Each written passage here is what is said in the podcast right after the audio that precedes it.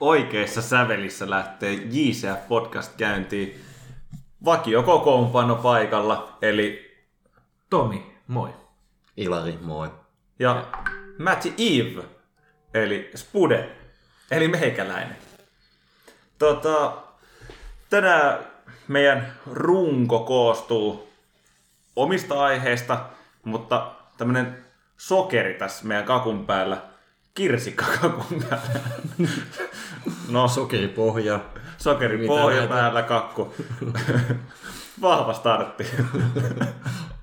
Pastry Chef.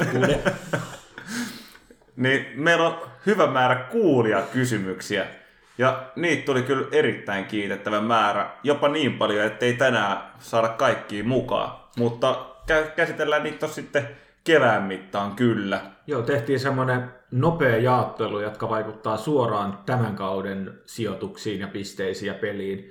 Niin käsitellään ne tänään ja sitten mitä oli enemmän niin tulevaisuuteen, että mitä olisi sitten ensi kauden unelma-avausta tai deliktin tilannetta tai muuta, niin käsitellään ne sitten kevään aikana. Mutta kiitos kaikista, yksikään kysymys ei jäänyt lukematta ja kaikki käsitellään, paitsi ehkä yksi. Pitäisiköhän se jo spoilata, ettei sitten tule paha mieli kellekään, kun elää hiessä tuossa koko kevään. Joo. Sanotaan, että Demiraalia me ei enää käsitellä. Kaikki muut käsitellään näissä kysymyksissä. Vaan Miskalle. Ja Joo. kaikki muut asiat käsitellään kyllä. Jes, mutta tosiaan kuulijakysymyksiä tiedossa. Mm, Sitten ottaa tietysti tämä viime aikojen vire, vähän tota, sarjatilannetta ja noita pelejä, mitä tuossa on ollut. Sitten on päivän iso uutinen, eli Dusan Vlahovic on nyt Juven pelaaja, ja siihen pureudutaan vielä. Mm. Ja sitten otetaan meidän tämän hetken ukoista sitten tämmönen unelma-avari. Eli tämän kauden hommia. Joo. Mutta lähdetään purkaa tätä runkoa. Eli viime aikojen vire. Uh, tässä on nyt sitten viimeisin peli Milaniin vastaan. Milani vastaa tasuri kyllä. Ja jos vedetään pohjalle vähän numeroita, niin viimeinen viisi peliä ei ole tappioita, kaksi tasuria, kolme voittoa, jos katsotaan 10 peliä, 21 pistettä, kuusi maalia vaan päästetty. Ja äh, Atalantan kanssa jaetulla toisella sijalla, niin jos katsoo viimeisen 10 pelin kerätyt pisteet, että pisteitä tuli ihan ok, toki samaan aikaan Inter on karannut seitsemän pinnaa, että ei se täydellistä ole, ja noin niin kuin Scudetto voidaan varmaan haudata tältä, tältä kaudelta nyt, mutta Joo, sitä on, ei edes Dusan pelasta. ei sitä ei pelasta kukaan. Mutta sitä on kyllä tietyllä tapaa hyvä pitää tavoitteena, koska se kyllä pakottaa sitten myös voittamaan. Se, Joo. että tuleeko sitten Inter pudottamaan enemmän pisteitä kuin Juve, ainakaan seitsemää pistettä, niin hyvin Ja siis- epätodennäköistä. Siis erohan on tällä hetkellä 11 pistettä ja Joo. sitten Interillä on vielä yksi peli vähemmän pelattuna. Et viimeisen kymmenen pelin Inter on ottanut seitsemän pistettä lisää. Joo, kyllä mä... Joo, jäi vaan jotenkin pintaa mieleen toi Tomi mainitsema. Joo, mutta seitsemän pistettä on Napoli, joka on kakkosena, että se taas ei olekaan niin mahdotonta. Toki vaatii hyvää onnistumista, mutta se oltaisi vielä niin kuin todella hyvällä suorituksella niin mahdollisesti ottamassa, ottamassa kiinni. Joo, että kyllä Napoli, Milan, Atalanta tulee kans tiputtaa pisteitä. Sitten se on kyse vaan siitä paljon, että kuinka paljon Juve niitä tiputtaa, että, Juuri näin. että Inter alkaa olla jo sellaisella karkumatkalla ja sella- sen verran vahvassa vireessä, että sinne, sinne ei varmasti noin kuin na- natsat tällä kaudella riitä, mutta Mutta eipä riitä, kenellä muu, kenelläkään muullakaan. Että kyllä se, hyvin tota, niin, todennäköisesti ei. voi alkaa kaivertaa jo tota, niin, nimeä kannuun. Ja sitten on, tuolla on tietysti pikkasen antaa siimaa toi, ettei siinä nyt ole niskassa kukaan varsinaisesti huohottamassa, että siellä on kuitenkin raavittu toi neljän pisteen kaula sitten Roomaa, että nyt No Fiorentina voi tulla kolmen pisteen päähän pelaa pelinsä, mutta on siinä kuitenkin se ottelu, ottelu siinä silti välissä. pelattavana. Joo. Tuossa tota, niin, jos katsotaan vähän viime, viime aikojen pelejä, ö, Milaniin vastaan 0-0 tasuri, loistokas, huikea ottelu. Siinä oli ehkä niinku Allegri sitten pahimmillaan. Joo, nolla laukasta maalia kohti. Sitä ennen Udinese, se 2-0 voitto, 3-4. Mitä siellä oli se Sampdoria-peli Mä koppaa välissä. Mä katson liigapelejä jo. Joo. Et koppa oli välissä ja sitten tota, niin. Rooma, Rooma 3-4 voitto. Napolia vastaan 1-1 ja sitten Cagliari on voitettu 2-0. Siinä on viisi viimeisintä seriaa peliä. Cagliari on ollut tosiaan viime vuoden puolella jo. Et Joo. Neljä muuta tämän, tämän vuoden puolella pelattuja pelejä. Joo. Mutta tuossa on kaksi joukkoa yläpuolella, Napoli ja Milan molempia vastaan tasapelit, että siinä mielessä ei edes katastrofia, mutta tietysti niissä olisi voinut ottaa kiinni tuota kaulaa ja olla nyt aika hyvilläkin sijoituksilla. Etenkin se Napoli-peli oli vähän sellainen niin kuin hukattu mahdollisuus, kun katsoi sitä Napolin kokoonpanoa. Ja, tuota, niin se oli kyllä vähän sellainen hukattu mahdollisuus, että siitä olisi pitänyt se kolme paunaa ottaa. Milaniin vastaan ei, ei kyllä tuolla esityksellä ollut myöskään niin kuin saumoja, saumoja siihen, että joku voi huudella Morattan saamatta jäänyttä pilkkuu, mutta, mutta ei kyllä Juve siitä pelistä ansainnutkaan voittoa. Mutta sitten toisaalta taas Roomaa vastaan jo hävitty peli käännettiinkin yhtäkkiä voitoksi tavalla, mitä kukaan ei Kyllä. ole vieläkään ymmärrä. No ei, ei. mutta siinä ei ollut Allegri penkin päässä. ei. mutta oli kuitenkin tahtipuikoissa sitten. Hmm. Et kyllähän kaikki, kaikki, mitä tuossa on tehty, niin on sitten tehty Allegri alaisuudessa. Kyllä, kyllä sillä- tällaisia. Mutta si- sitähän Mister itsekin Kyllä. vähän vitsailisi sitten.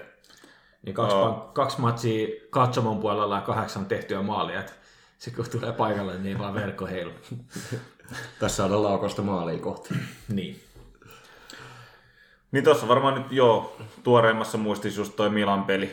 Et mitä siinä olisi sitten pitänyt tehdä toisin? Mutta tässä on tietysti se, että jos katsoo noita pelejä, joissa ei ole tullut voittoa, niin ne on tosiaan ollut jengeillä, jotka on sarjataulukossa yläpuolella. Tietysti isoja pelejä ne pitäisi voittaa.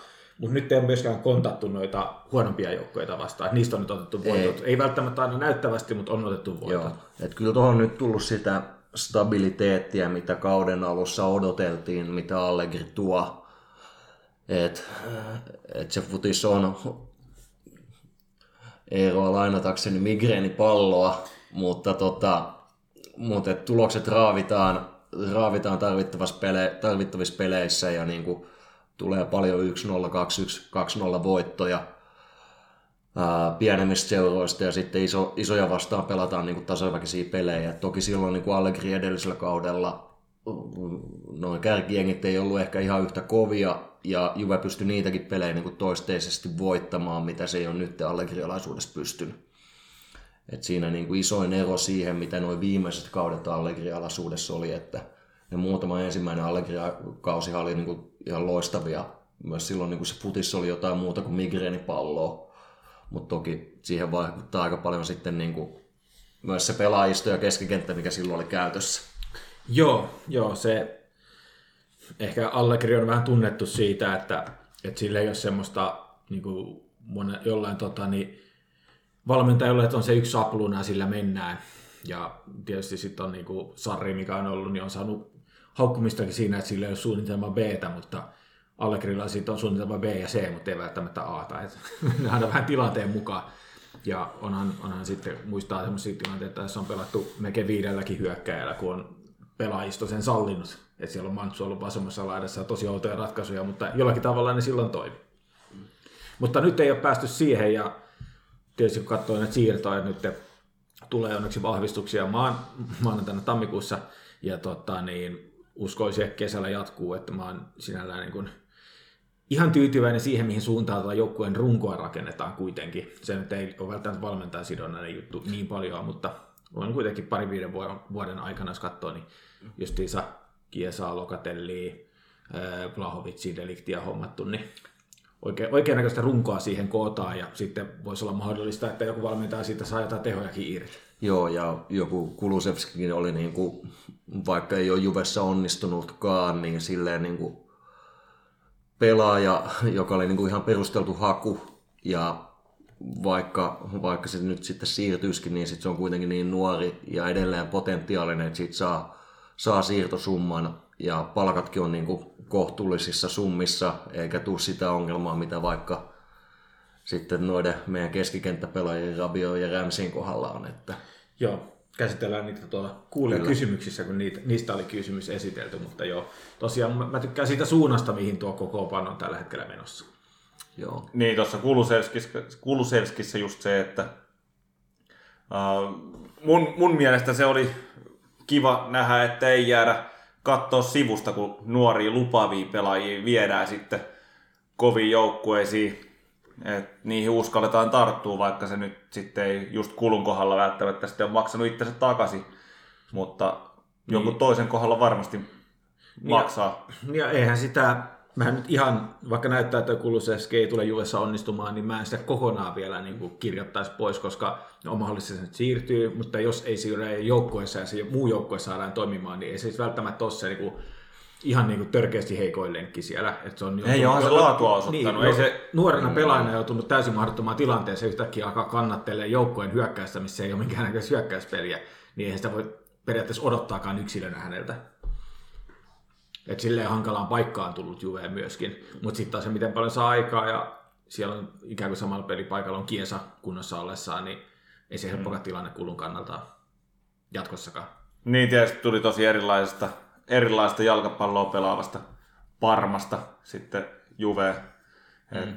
Parmassaan se tietysti onnistui. Nämä vastahyökkäykset oli, oli aika tappavia ja oli, oli niin viimeistely, viimeistelyosaamista ja sitten tarpeeksi jerkkuu sitten ajaa sinne ylös ihan kunnolla. Et tossa se ei sitten ole Juvessa, kun se on staattisempaa se tekeminen siellä hyökkäyskolmanneksella. Että sinne lähimain päästään, mutta sitten, että siellä pitäisi alkaa tapahtua, niin Oliko, on ollut sitten aika haastava. Oliko jos Milan pelissä, missä katsottiin, kun Juvella oli pallo siinä neljässä kympissä, kun yksikään hyökkäyspelaaja ei liikkunut mihinkään suuntaan. Mm. Pallo vedetään pakki pakille ja kaikki seisoo paikallaan. Et sitä ei ole kovin vaikea puolustaa sitä tilannetta. Et siinä ei niin voi hukata miestään, kun kukaan ei liiku. Et Tuosta staattisesta tuli mieleen, mm. että se on kyllä leimannut tuota hyökkäyspeliä. Ja se- sitten jos siellä liikkuu, niin se on yleensä Moratta, joka tekee sen pystyjuoksun ja on edelleen harmittava usein siellä paitsiossa. Se on, se on jotenkin asia, mitä on tosi vaikea käsittää tai ymmärtää, että miten niin, tilanteesta toiseen aina pitää päästä sinne paitsioon. Mm. Joskus se on vähän vähemmän paitsi, jos joskus mm. vähän enemmän, mutta, mutta se asia ei niinku muutu. Se on, se on erikoista, se on hämmentävää. Joo, tuntuu, että ei oikein tiedosta sitä, missä se missä kohtaa se paitsiolinja liikkuu milloinkin. Joo, koska sillähän riittäisi jalka kyllä niihin pystyjuoksuihin. Niin aika usein näkee tilanteen, jossa se laskee alaspäin, mutta sitten se lähteekin ylöspäin, että se ei vaan käy koukkaa tarpeeksi alhaalta sitä, että se ei niinku vaan ymmärrä, missä asti sen pitää käydä kääntymässä. Niin en mä tiedä, onko sitten joku itseluottamusjuttu, ettei se luota siihen, että se kyllä ehtii. Jos se pallo pelataan sinne ja se ottaa sen juoksuskavaa sen pakin kanssa, niin kuin rintarinna, että se ehtisi sinne oikeasti. Mm. En tiedä. Että sitten se tolle alitajuisesti ottaa aina sen pikku vilpin. Mm. Ja aina ne vihelletään pois. Niin nykyaikana, kun on varrit, niin... Mutta saa olla kyllä aika luupää, ettei niinku mene jakeluun. Peruslaiska ja luupää. Kyllä. Joo. Mutta se ehkä moraatasta. Se ehkä morattasta joo. Öö, pitäisikö meidän suoraan siirtyä seuraavaan aiheeseen, joka sit, mieheen, joka tulee korvaamaan Morata todennäköisesti. No tässä meillä on aika jouheva aasisilta sitten. DV, nyt tänään julkistettu Seiska. DV7. DV7. Dusan Vlahovic. Joo. Mielenkiintoinen pelaaja, todella mielenkiintoinen haku ja kova haku, varsinkin kun niin monta seuraa on ollut hänen perässään, kun on pistänyt nyt, tai pistää nyt toista kautta semmoista määrää maaleja, että on kyllä kiinnittänyt oikeastaan kaikkien eurooppalaisten seurojen huomion. Kyllä. Ja on haettu valioliigaa ja puhuttu vaikka sinne ja tänne. Ja nyt sitten tuli Juveen, koska halusi tulla Juveen. Valmentaja sanoi, kysyttiin, että miksi Juve, niin sanoi, että no Juve on Juve. Se oli perustelu, ei lähtenyt sen enempää. Että on halunnut sinne, tietysti Kiesa, Kiesa vanhana pelikaverina ei ole varmaan haitannut tilanteessa ollenkaan, että on sitten ehkä WhatsAppilla ollanut siellä, että tällainen jees. Joo, ja tota, se, että, että vielä tämä ajankohta, että saatiin tähän tammikuulle, kun, kun näytteli jo pitkään siltä, että ei tuohon ketään tulossa, ja sitten kaikki tapahtui niin kuin 24 tunnissa käytännössä, tai 48 tunnissa siitä, kun ensimmäiset isot huvut lähti, lähti liikkeelle, niin, niin että saatiin, saatiin noin nopeasti maaliin, ja vielä kun miettii noin niin kuin rahallisen arvon tuolle pelaajalle, niin tänään Juve julkisti, julkisti tiedot siitä, siitä diilistä, joka siirtosumma on 70 miljoonaa. joka maksetaan sitten kolmessa, kolmessa eri osassa jokaisen kauden jälkeen tai vuoden jälkeen aina, aina mennään. Ja sitten tota, siihen 11,6 miljoonaa tulee tällaisia erilaisia kompensaatioita pelaaja-ikään nähden. Ne on jotain FIFAn, FIFAn säännöksien mukaisia kompensaatioita. Ja Tämmöistä kasvattajarahatyylistä. kasvattajarahatyylistä joo, ja sitten 10 miljoonaa vielä bonuksia mahdollisesti päälle, jotka sitten liittyy siihen, miten Dusan toiveita lunastaa Juventuksessa, niin se, että siirtosumma saattaa kokonaisuudessaan kohta 90 miljoonaa, niin eipä Juve ole tuon koko luokan hankintoja tehnyt kuin kaksi vai kolme aiemmin, että No tammikuussa ei yhtään. ja Kukaan ei tammikuussa- ole tammikuussa tehnyt. Ei, se on seriaan tammikuun siirron Joo, ennätys. et aiemmin tammikuussa isommat siirrot on ollut mm, Philip Coutinho 120 miljoonaa, Niin ja, Euroopassa. niin, tai ja siis, no globaalisti. globaalisti, globaalisti ja sitten siellä on niin Virgil van Dijk, Virgil van Dijk ja joka oli noin 80 miljoonaa, että, että ne taitaa olla kaksi isointa, isointa siirtoa tähän mennessä.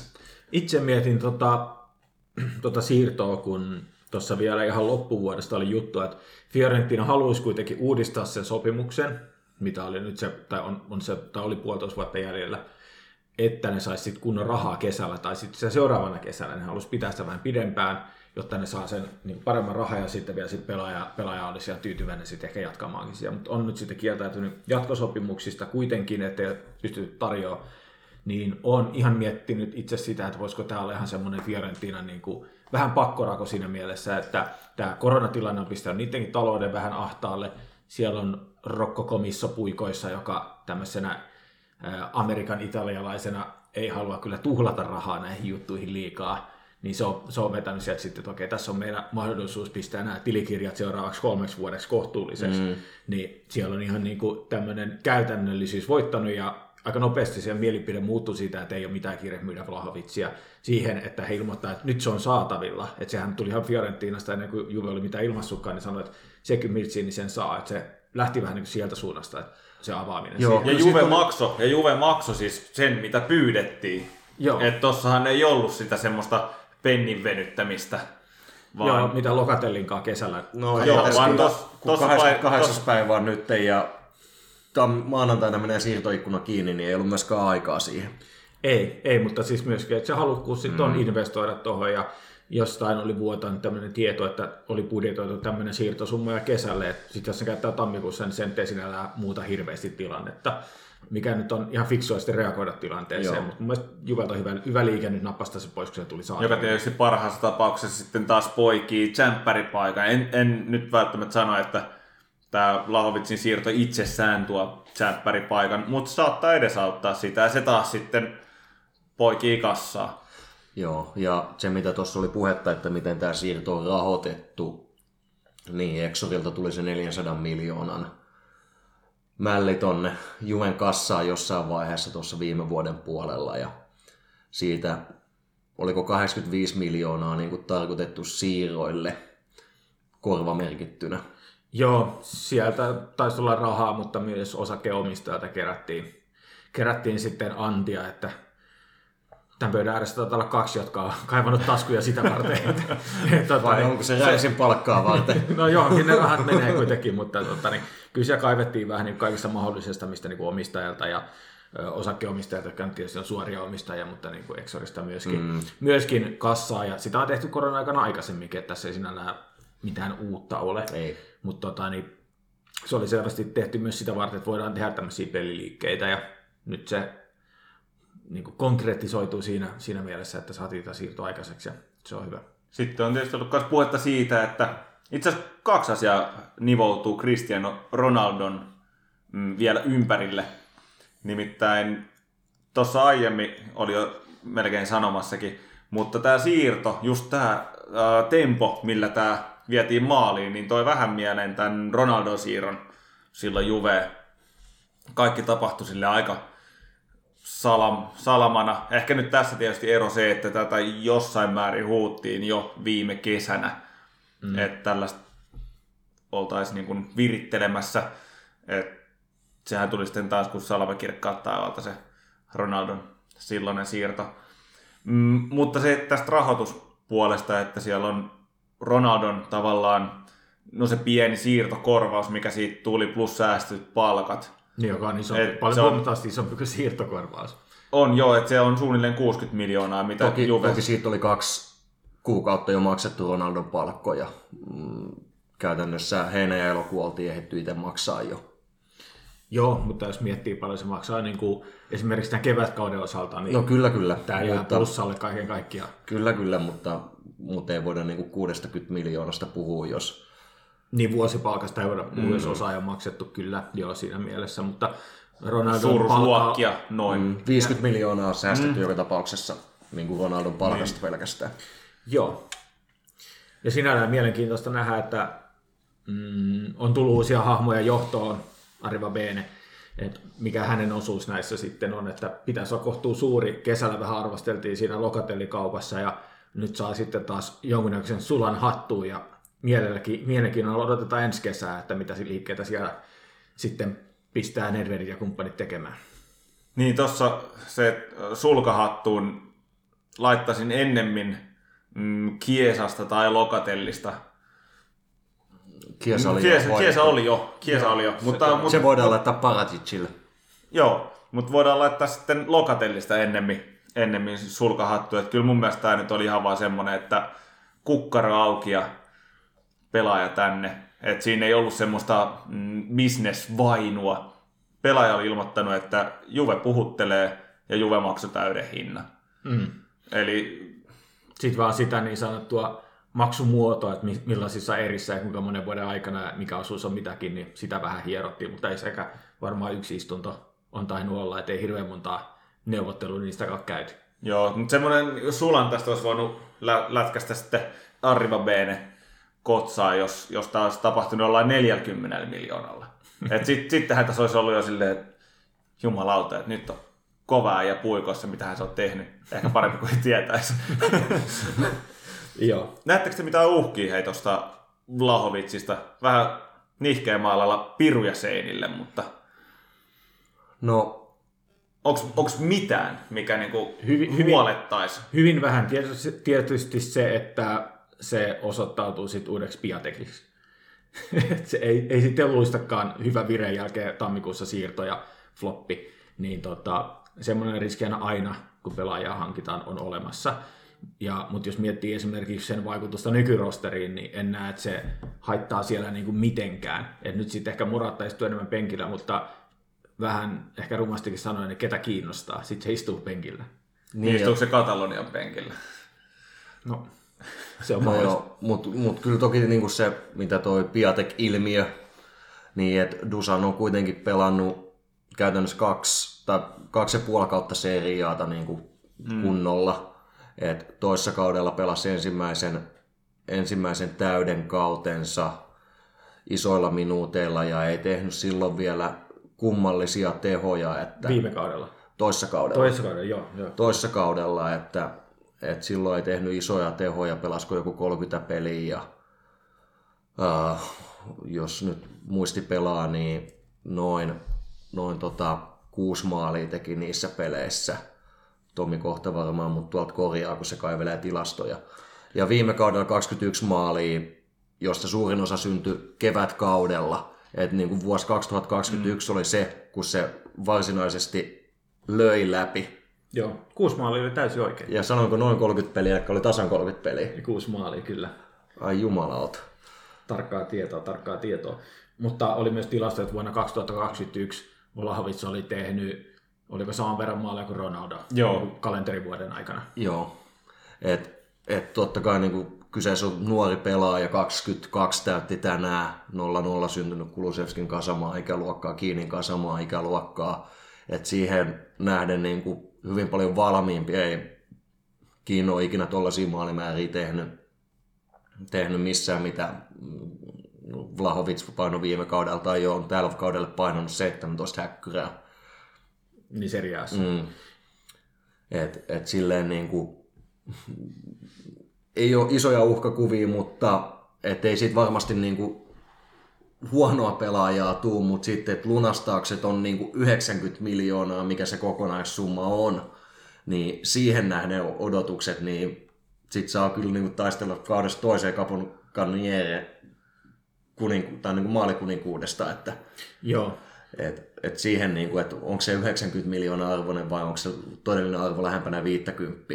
Joo, mutta se mitä, mistä mä tykkään Vlahovicista, että se on semmoinen niin kuin, sehän on perinteinen kärki, voimakas mm. kärki mm. ja osaa tehdä aika monella maalla, että aika hyvä veto, osaa pistää päällä, voimakas, pitkä pelaaja, niin, niin se on aika vaikea puolustettava ja sopii aika monenlaiseen hyökkäykseen jopa, että se ei ole hidas ja sitten jos on tuommoinen puol- joukko, joka lähtee sen puolustuksen kautta, niin pystyy jopa painimaan niitä toppareita vastaan ja vääntää sieltä niitä maaleja. Niin Joo. tosi moni, monipuolinen maalintekijä. Joo, muutamia nostoja tolleen niin kuin tilastojen kautta, kun on tuossa muutamia analyysejä tässä viime, viime kaudelta ja toissa kaudelta niin kuin Vlahovicissa lukenut, niin se, mitä, mikä täl, miten sen rooli on tälle kaudelle muuttunut Fiorentinassa, niin aiemmin niin kuin viime kaudella vielä Vlahovic har, se, sillä oli paljon enemmän kuljetuksia ja harhautuksia kuin tällä kaudella. Tällä kaudella se on niin kuin enemmän sitten äh, toiminut jonkunnäköisenä kohdepelaajana, jos se on jakanut palloa sitten laidoille. Mm. Ja aiemmin, aiemmin ollut niin kuin enemmän, enemmän sitten tota, myös, myös pystynyt niin kuin haastamaan yksi vastaan yksi. Yksi, että niin kuin molemmat osaamiset on, mutta ne ei ole niin kuin ihan, jos esimerkiksi Tsekoon verrataan niin tuota kohdepelaamista, niin joku Tseko on huomattavasti edellä huomattavasti edellä siinä, että, että vaikka niin uutta roolia ja Vlahovitskin on 190 senttinen hyökkäjä, niin siihen nähden se ei ole ihan hirveän hyvä kohdepelaaja kuitenkaan. Ei, mutta Mut se on asia, mikä saattaa kyllä muuttua. Siis Joo, niin kun, kun joo, kyllä, tulee kyllä. sitä kokemusta, että varmasti nuoremmalla pelaajalla on enemmän hinkua tämmöiseen yksi vastaan yksi haastoon, kun sitten olla tämmöinen target-pelaaja, mikä ei välttämättä sitten ole niin siistiä. Joo, ja mä tykkään myös siitä, että se on semmoinen, mitä sitä nyt sanoisi, semmoinen fyysinen hahmo siellä hyökkäyksessä. Mm. Morattahan on selällään lähinnä noissa paineissa. Aina se on maassa ja sitten haetaan vaparia tai, tai jotain, niin Vlahovis on aika voimakas jässikkä. Niin Aika näkee- voimakas, näkee- kattokaa sitä, se on sairaan kokoinen. se, selkä on uimarilla, se on V-muotoinen. se, ei, se ei kyllä niin kuin sitten ihan pienestä ole menossa naamalle, mm. että silleen niin kuin iso parannus Morattaan siinä puolessa. Joo. Mm, Sitten toinen, toinen niin kuin mikä tilasto, mitä tuossa tuli, niin no, tällä kaudella niin Vlahovicilla on noin, noin viisi laukausta ainoastaan tuolta kutosen boksin sisältä. Et, et se on kuitenkin se maali alue, mihin niin kuin suurin osa joukkueesta hakee paikkoa niin kuin puhtaalle hyökkääjälle ja Fiorentinakin pelaa niin kuin vaan yhdellä hyökkääjällä. Niin sitten, että miten, miten se heijastelee sitä niin kuin liikettä bo- boksissa keskitystilanteessa, joka on ollut kuitenkin aika sellainen määrittävä pelitavallinen asia Juventuksella, että et pystyykö se sitten niinku sitä, sitä osioa parantaa. Et se, missä taas Vlahovic on niinku ihan hu, huikea hyvä, niin se osaa tehdä sitten erilaisia kaarijuoksuja ja tuplaliikkeitä niissä hetkissä, kun kymppipaikan pelaaja, eli Dybala vaikka sitten saa jalkaa vapaaksi ja siinä linja edessä, niin niihin hetkiin Vlahovic sopii hyvin, mutta miten sitten niin kuin siihen Juventuksen toiseen taktiikkaan, joka, joka on niin kuin tässä viimeiset, viime kaudet ollut, että Quadradolle pallo ja iso pelaajaboksi, että pystyykö se sitten niin kuin sitä aspektia Joo, no kehittämään. tähän asti Juventuksella se on ollut, että Kentsu juoksee bo- boksiin ja se on ollut niin kuin paras pääpelaaja niihin keskityksiin. Et nyt siellä on sentään kaksi, niin sekin voi luoda aika paljon enemmän kiirettä sinne puolustukseen sitten, että ei pysty merkkaamaan yhtä jätkää. Et Moratahan ei niissä ole mitenkään mm. erityisesti onnistunut. Ei oo. Joo. Mites tota, niin, väli kuulija kysymys. Tommi Heinrich on laittanut kysymyksen, että miten toimii Dybala Vlahovic yhdistelmä Ja jääkö pallo? jääkö Paolo?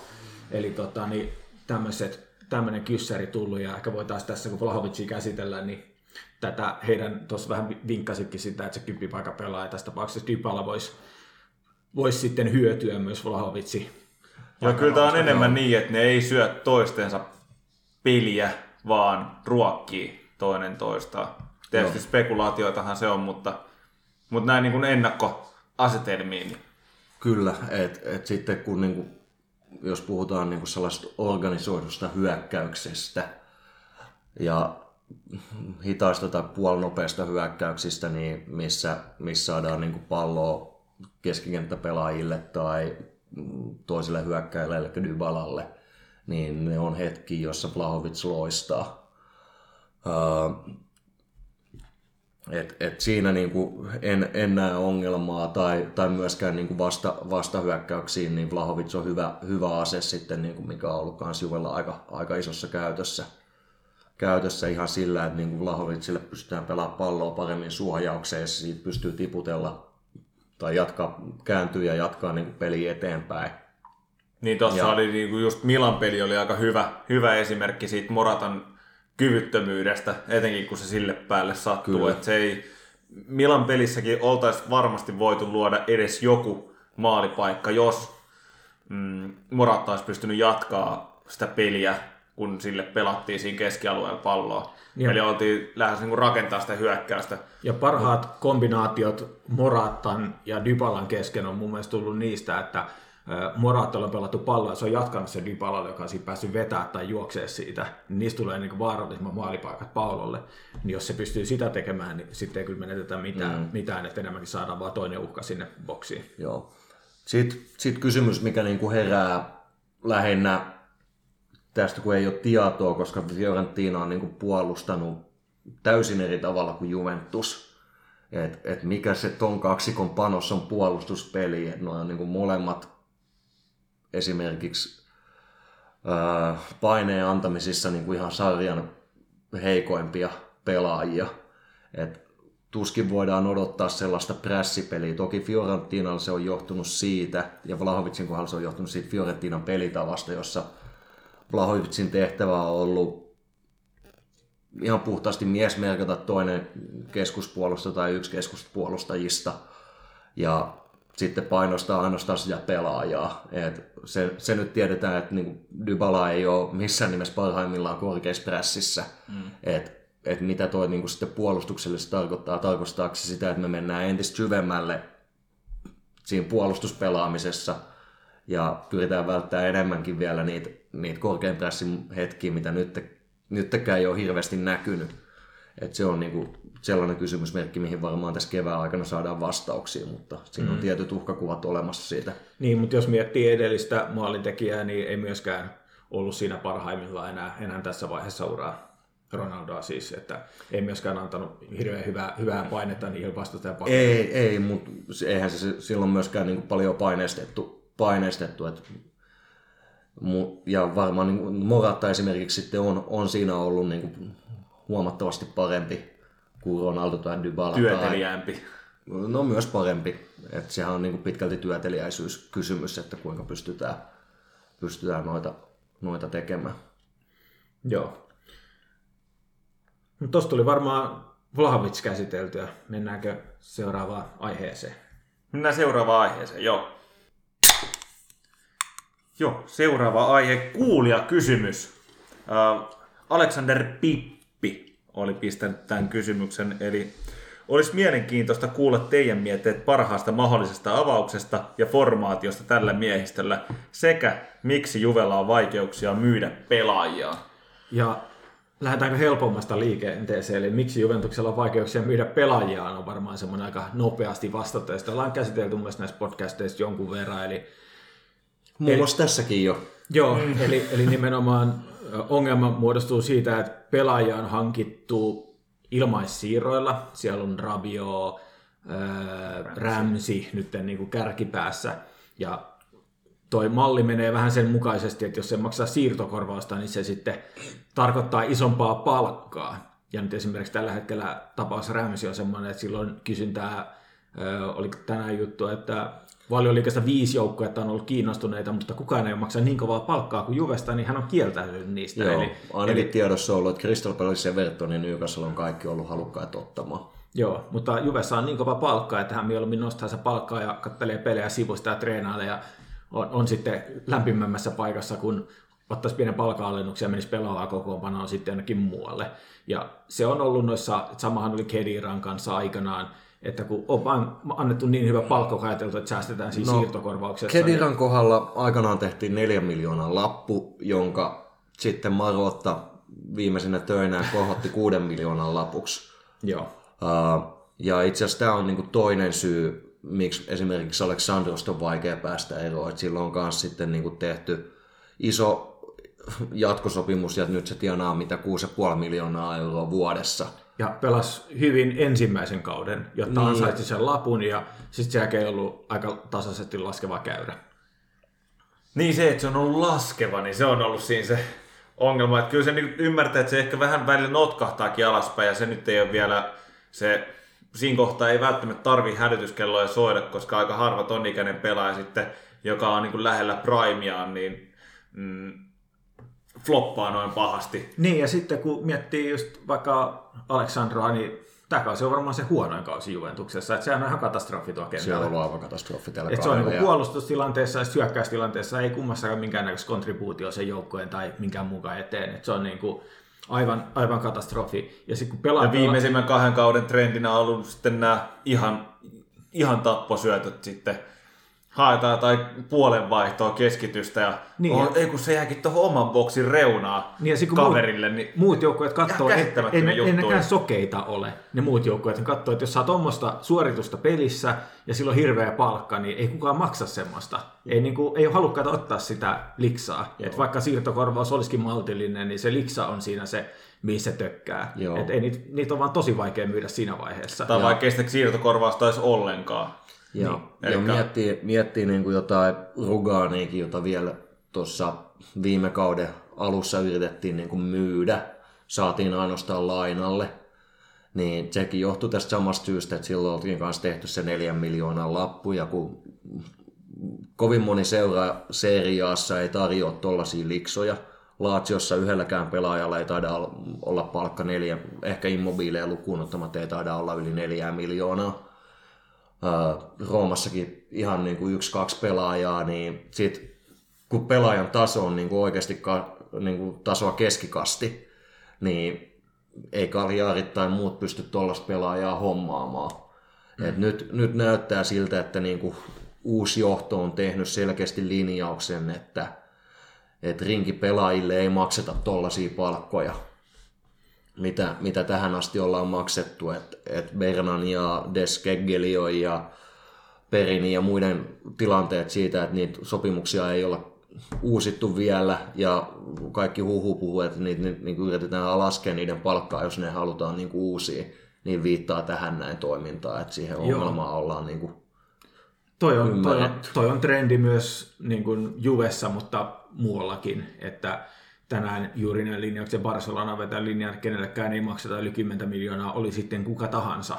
Ja se on niin kuin sen joukkueessa. Se johtuu siitä, kun nyt on pari vuotta koronan takia tehty aika raskaasti tappio, kun ei saa stadioniin myyty täyteen ja kulut on niin kuin romahtanut niin sitten tulee linjauksia näihin palkkoihin. Ja se on Juven kannalta varmaan ihan, ihan tervekin tilanne, että näille rivipelaajille annetaan järkyttäviä sopimuksia niin kuin ei mistään.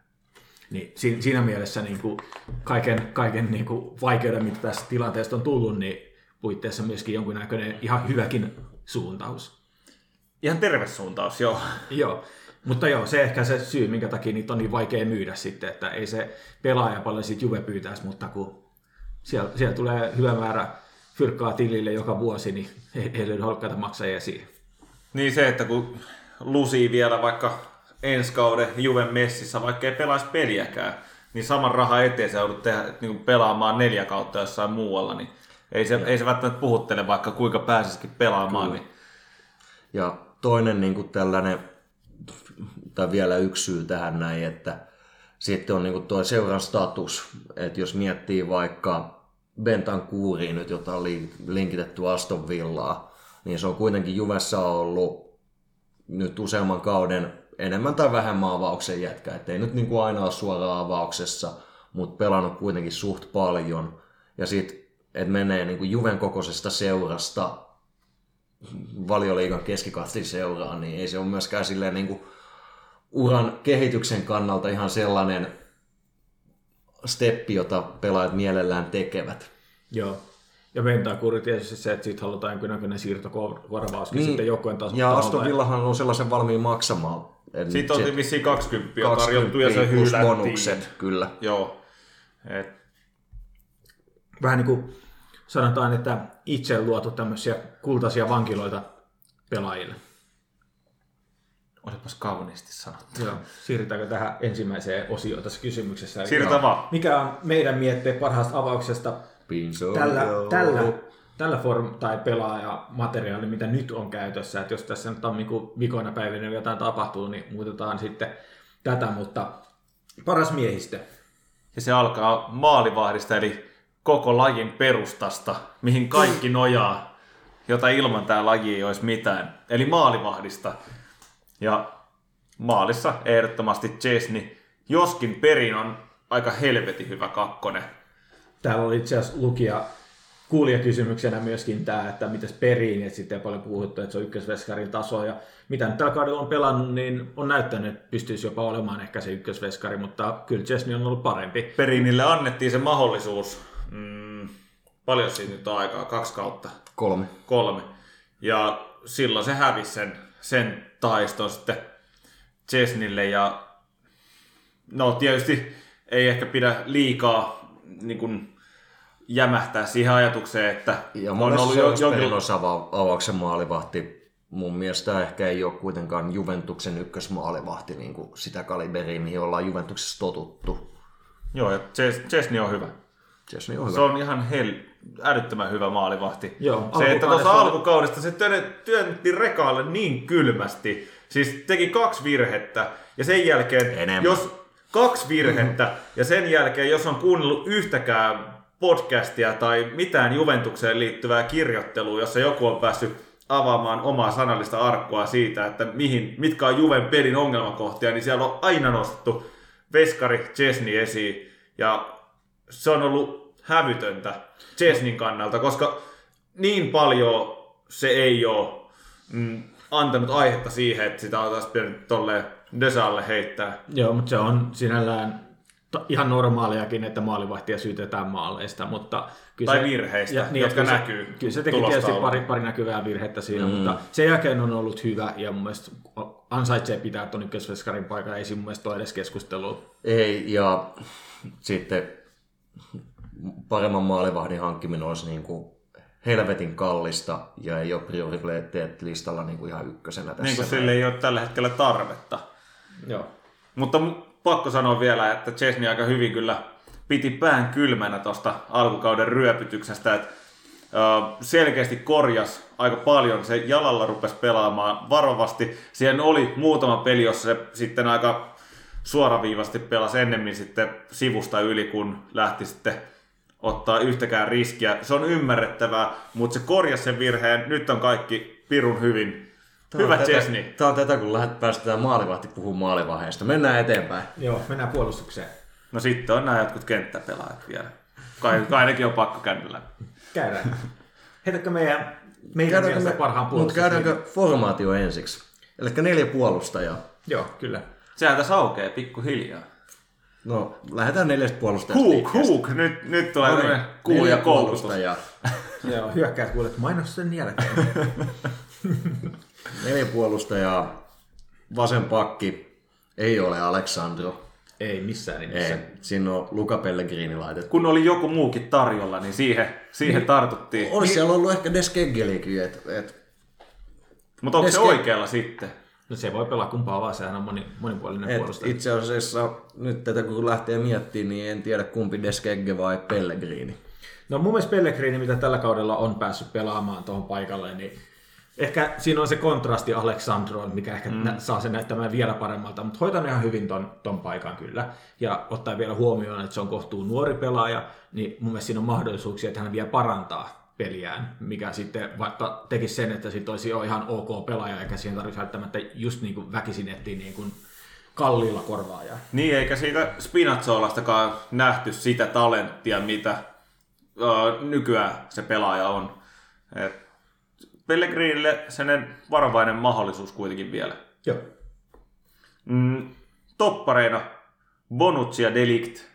Aika itsestäänselvä. Joo. Vaikka Rugani on pelannut ihan hyvin. Ja... Rugan on pelannut todella hyvin odotuksiin Kyllä, nähden kyllä. ja, Ja- ylittänyt ne kaikki itselläni on aikamoiset pelkotilat, kun tulee, että okei, täytyy löydä Rugani avaukseen tai, tai oliko se joku kiellon loukkaantuminen, missä tuli sisään, niin ensimmäinen ajatus, että voi helvetti, että nyt käy huonosti, mutta ei ole, ei ole söheltänyt oikein mitään, että hoiti Ei, tosi hyvin pelannut. sen roolin, mutta sitten kun kaikki pelaat on kunnossa, niin Delict Bonucci on aika, aika hyvä topparipari kuitenkin. Joo. Tällä hetkellä kuitenkin Ruganin kohdalla puhutaan vielä vireestä mun Joo. mielestä. Et se, on, Ja- se on nyt hyvässä vireessä, mutta se ei tunnu semmoiselta mm, vakituisesti erinomaisen, erinomaisella tasolla pelaavalta pelaajalta. Ja kun miettii tota kaksikkoa, joka me ollaan laitettu, laitettu tähän parhaaseen avaukseen, että Bonucci voisi sanoa, että tällä, tällä hetkellä yksi maailman parhaimpia toppareita niin kuin pallollisessa pelissä ja puolustuksessakin on jäänyt ne niin kuin selvät virheet pois nytten, mitä on nähty ehkä viimeinen ja toissa kaudella, niin se on saanut niitä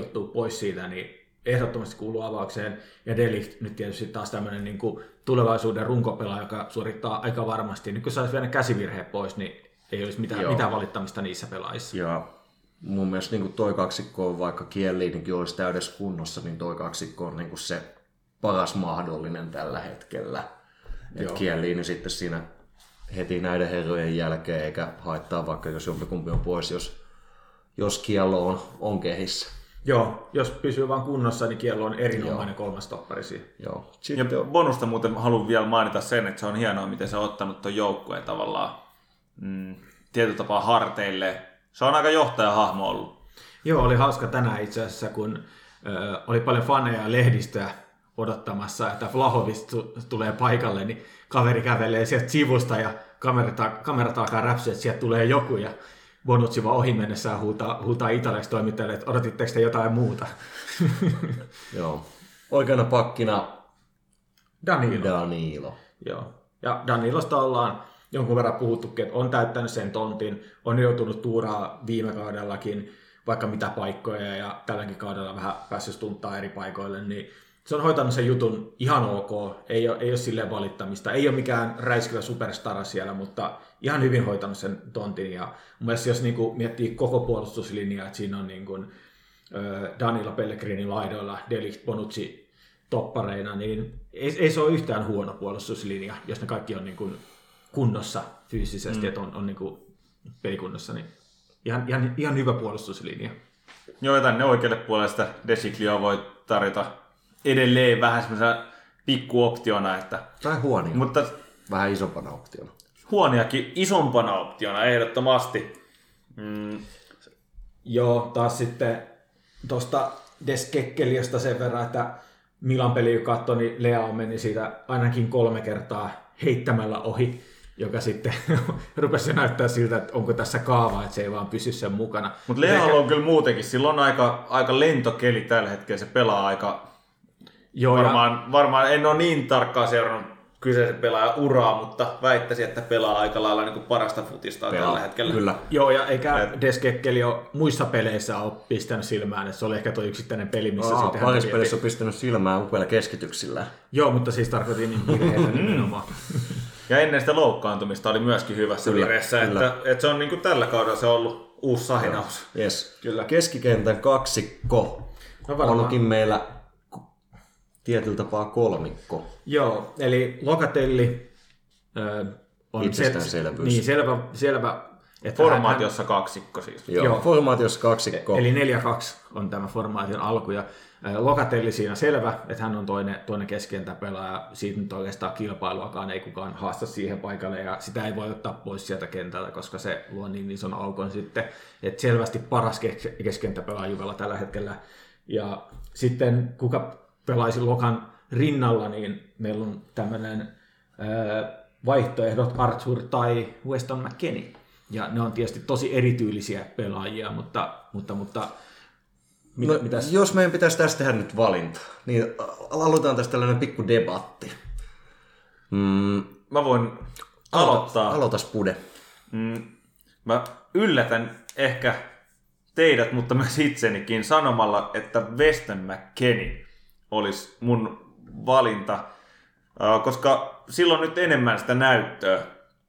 Ja, ja se, että se pystyy olemaan uhka myös sitten ylöspäin. se, että sitten kyllä Lokatellille jää oikeastaan pelin rakentelun kaikki mahdolliset vaiheet sitten omille harteilleen, mutta mm, McKennie on pelannut aika hyvin tällä kaudella. Et ollut, ollut mun mielestä enemmän hyvä kuin huono. Jos nyt vähän vertaillaan, niin Arthur on hyvä suojaamaan palloa, mm. jakamaan sen varmasti omilleen. Ei menetä palloa kovinkaan usein. Kun sitten taas äh, McKennie voi menettää palloa milloin tahansa, mutta se tekee taas paljon enemmän duunia sinne niin vastustajan boksiin Joo. ja on siellä uhka. Niin se on ihan eri tason niin kuin syökkäystilanteessa sitten apu että Arthurilta puuttuu vielä vähän ne avaavat syötöt ja semmoinen, niin mikä auttaa sitä hyökkäyspeliä. Mutta sitten taas kun pallo on keskikentällä Juvela hallussa, niin Arthur on siinä niin kuin huomattavasti parempi mm. taas. Saanko mä lyödä Spudelle pikku vastapallon? Anna no, tota, en ole siitä eri mieltä. Mun mielestä Weston on ollut tällä kaudella meidän toisiksi paras keskikenttäpelaaja. Joten näytöt puhuisi Westonin myötä, mutta kahden pelaajan keskikentässä, varsinkin kun kaksikkona on Lokatelli, joka ei ole myöskään kuitenkaan, vaikka se on nyt tällä kaudella pelannut registana, niin se ei ole parhaimmillaan siinä. Vaan Lokatellista saataisiin enemmän irti, jos se pelaisi metsaalana.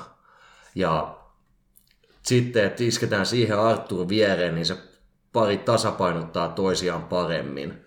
Öö, koska sitten siitä vaikka niin Weston on, on, on pystynyt niin tekemään ylöspäin maaleja, toki os, aika monet niistä maaleista on tullut myös sitten, että kun se on pelannut ikään kuin laitahyökkäjänä, hmm. niin myös Lokatelli on osoittanut sen niissä harvoissa hetkissä, kun ne on Arturin kanssa pelannut, että Lokatelli tuo itse asiassa ihan helvetin paljon vaihtoehtoja siihen ylöspäin pelaamiseen.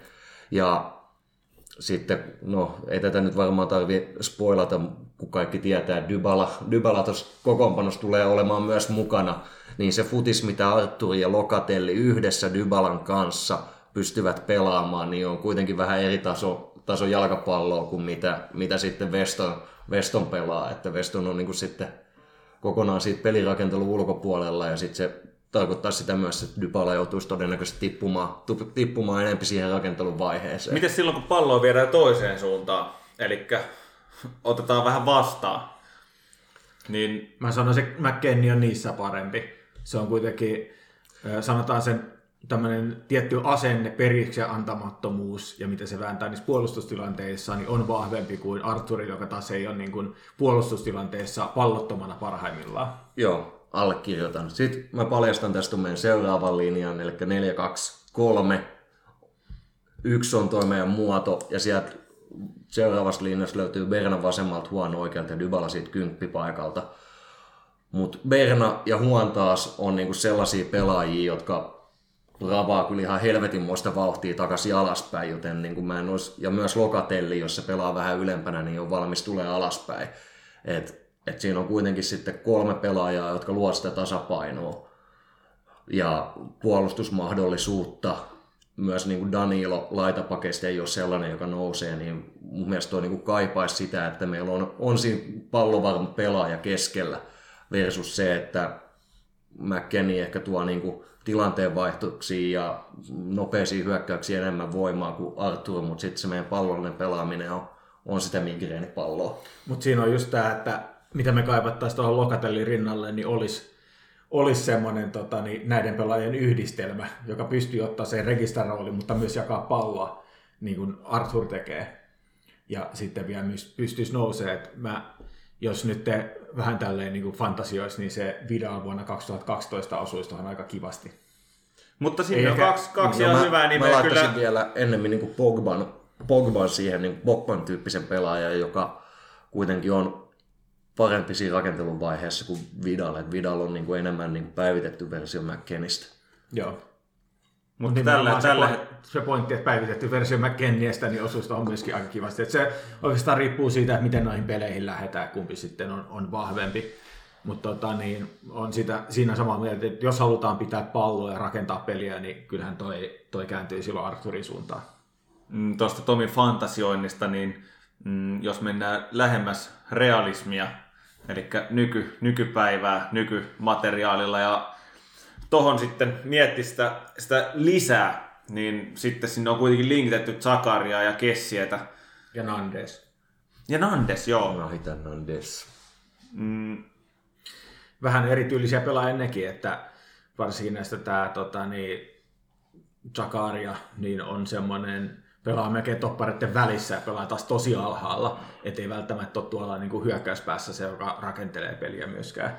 Mutta joo, se vois, toi paikka voisi vaatia pikkasen vielä semmoista niin upgradeausta, ja siihen löytyisi se täydellinen matchi. Mutta ehkä jos tässä nyt pitää äänestää Westonista ja Arthurista, niin Mielestäni riippuu ihan siitä, miten peli lähestytään, ketä vastaan pelataan. Että vähän tällä ympäripyöreä, mutta parhaassa mahdollisessa taivassa pidetään enemmän palloa ja sitten... Mä valitsisin Arturin. Meillä on tää sitten linja käymättä vaikkakin jo mainittu, niin Bernardybala Huon. Mm, No Huan, Huan selvä mun mielestä, että jos oikealle laidalle niin Kiesa on poissa, niin ei siihen oikein löydy semmoista niin kuin parempaa, joka pystyy laidasta nousee, Niin. teke, tekee keskityksiä, haastamaan pelaajia, niin pakkeja, niin ei siihen löydy oikeastaan ketään muuta. Kuluseski voisi olla, mutta se ei vaan onnistunut sinä huono, on vaan niin paljon parempi tällä hetkellä. Joo, siis ainoa kysymys tässä oli, niin kuin, että Huonhan oli ehdottomasti kokoonpanossa, että tiputetaanko me Huon puolustuslinjaa ja sitten Kulu Kulusevski käytännössä ylä, ylempää tuohon kolmikkoon ja että sitten se olisi tarkoittanut Danilon pudottamista penkille. Joo, mutta se tarkoittaa sitä, että meillä olisi tuossa kolmikossa laidoilla Kulusevski ja Berna, ja mun mielestä se, että siinä on huono, niin tuo niin paljon lisäarvoa, että se kannattaa Joo, nostaa. joo, joo, jos laittaa mm. niin myös tasovertailuna Danilo vai Kulusevski, niin Danilo on tällä hetkellä niin kuin suhteessa parempi. Joo. Ja no, Berna nyt on siellä semmoinen kohtuutasainen raata ja ra- raata tuossa paikalla meille vasempaan laitaan tuonne hyökkäyskolmikkoon tai ylemmä keskentä kolmikkoon oikeastaan on haastajia, että vasemmalle nimenomaan. Joo, et, ja huikea joulukuu. et, et se mitä niin kuin itse, jos Kiasa olisi kunnossa, niin näkisin itse asiassa Kiasan tuolla vasemmalla ja Huonin tuolla oikealla niin kuin ideaaliavauksessa, että myös tämä tavallaan sama vertailu käytetään sitten Danilo versus, versus Berna. Mm. Berna, että Huon, Huon selkeästi kuitenkin noista pelaajista edellä, noista kolmesta, niin se valitaan aina avaukseen. Ja... Joo.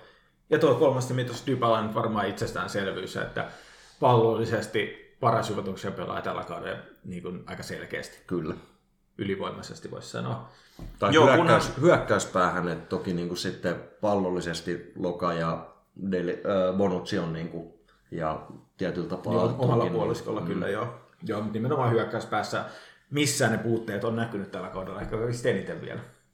Niin ja Dybalakin on harmittavan paljon edelleen siellä toppareiden välissä hakea palloja. Että Niin. jotenkin pitäisi luottaa siihen, että kaikkea ei tarvitse tehdä itse. Sen takia siinä on kymmenen muuta jätkää ympärillä. Joo. Piikkipaikka meillä on nyt tuolla. Morata. Moratta piikkipaikan lähtiöissä. Joo, tämmöinen hermostunut nauru varmaan kertoo sitä, että se ei ole Morata, vaan Vlahovic. Eli tuossa nyt Vlahovic käsiteltiinkin, niin mun mielestä suoraan avaukseen vaan ja mm. antaa niin paljon peliminuutteja, kun pystyy heti alusta lähtien pääsee mukaan joukkueeseen ja sisään kaikkiin, niin kuin, mit, mitä noiden kavereiden kanssa pelataan ja muuta, niin ei muuta kuin suoraan avaukseen, ei siinä hävitäkään mitään. No, Eero todennäköisesti odottelee sitä Allegrin 13 vuoden sisäänajoa. No, Eero, Mut Eero. Eero nyt on oma lukunsa tässä. Mutta tota, niin, en mennä siihen. Mutta tosiaan meidän paras kentällinen Chesney maalissa, Danilo, Delict, Bonu, Pellegrini puolustuslinja, Loka, Arthurin päädyttiin siinä yläpuolella ja sitten hyökkäyksessä Juan Dybala, Berna ja piikissä Vlahovic. Se on tällä hetkellä näillä miehillä paras, mitä me saataisiin aikaiseksi. Saa nähdä, että miten monta kierrosta pitää katsoa, että me nähdään tämä avaus. Se on sitten taas toinen kysymys, että Danilolla on ollut pikku, pikku kremppaa. Ö, Ja Aleksandro on avauksessa. Joo, mutta toivotaan, että se nyt heivataan sieltä pois. Mutta joo, Et Juve on kuitenkin tälle kaudelle yhden kausarin myynyt ja se meni Sandrolle. näinpä. Joo. Mutta tosta voi myös sivuttaa myös tämän, mitä tämä meidän avarikin kertoi, että Dybala ja Vlahovic on sama aikaa, joten mm, Vlahovicin sisään tulo ei vaikuta Dybalan sopimustilanteeseen millään tavalla päin, päinvastoin. Puoli vuotta on jäljellä. Puoli vuotta jäljellä helmikuussa uusitaan. Joo. Toivottavasti. Meillä oli itse asiassa täällä seuraava kuulijakysymys Joonas Kokolta, että voiko Ilari analysoida, mitä keskentällä pitäisi tehdä ja miksi se toimi, niin me luulen, että se aika pitkälti tuli perattua tuossa, että me vaadittaisiin yksi pelaaja siihen vielä, joka pystyisi, pystyisi ottaa se No. keskentä pohjan paikan ja nostaa sitten Voitaisiin nostaa Lokatellia vähän ylöspäin, että saattaa sitä enemmän hyökkäyksissä. No toi on, toi on niinku se helppo, Niin. mutta mut mitä niinku tällä hetkellä voitaisiin tehdä, Niin. Hit us! niin tota, se kun miettii minkälaisia pelaajia siinä on, niin pallovarmoja pelaajia on niinku tasan kaksi pelaajaa.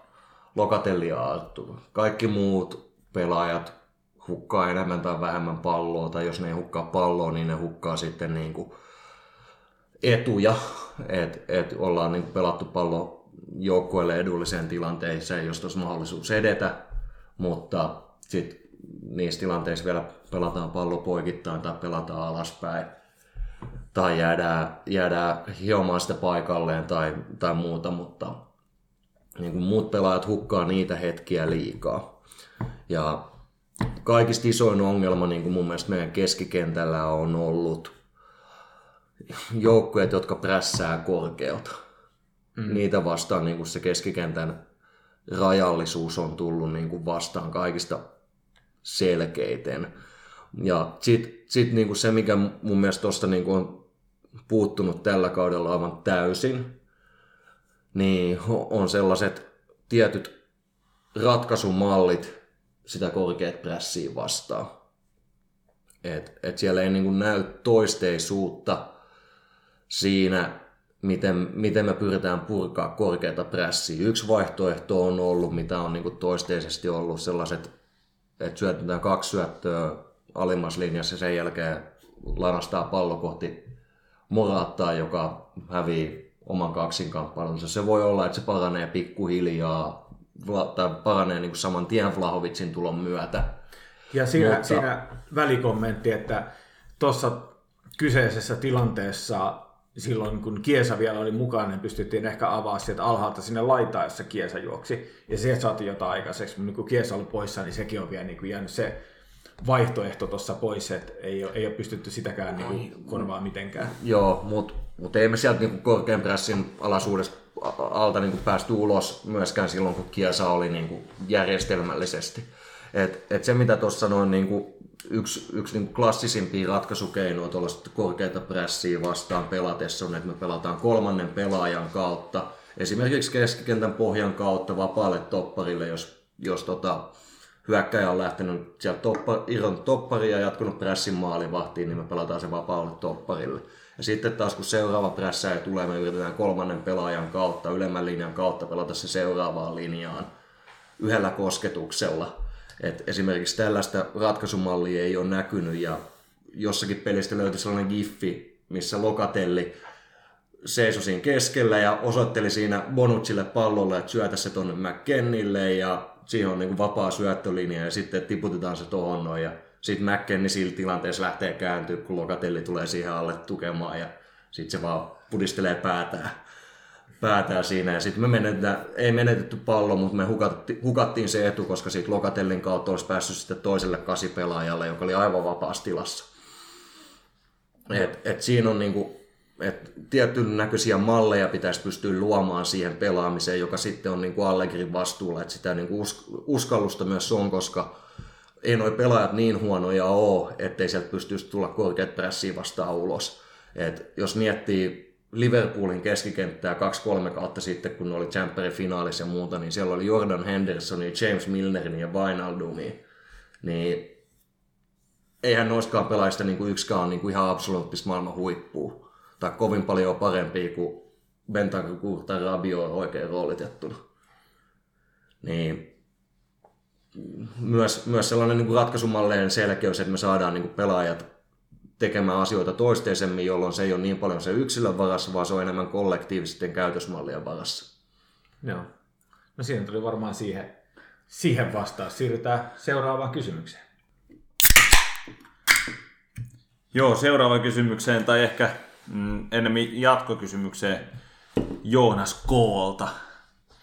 Tota, tämän kauden paras matsi Joo. pitäisi valita.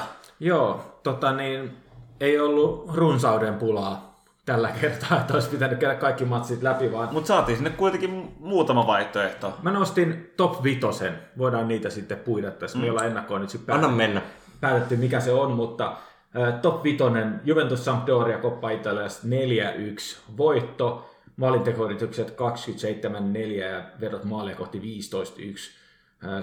Sampdoria oli huono, mutta kohtuu, kohtuu vakuuttava esitys siitä huolimatta. Rooma Juve 3-4, tämmöinen nousu. Matsina ei niin erityisen ihmeellinen, mutta osoitti tämmöistä henkistä selkärankaa sen pelin aikana, että kuitenkin pystyttiin nousemaan ja käytettiin ne harvat paikat siinä, että käännettiin peli ympäri. Juve Zenit 4-2, Dybala pari häkkyrää, Kiesa Moraatta teki kaiken kaikkiaan aika vakuuttava jyräys Jämperissä, että otettiin taas heikommasta vastustajasta, mutta se on voitto.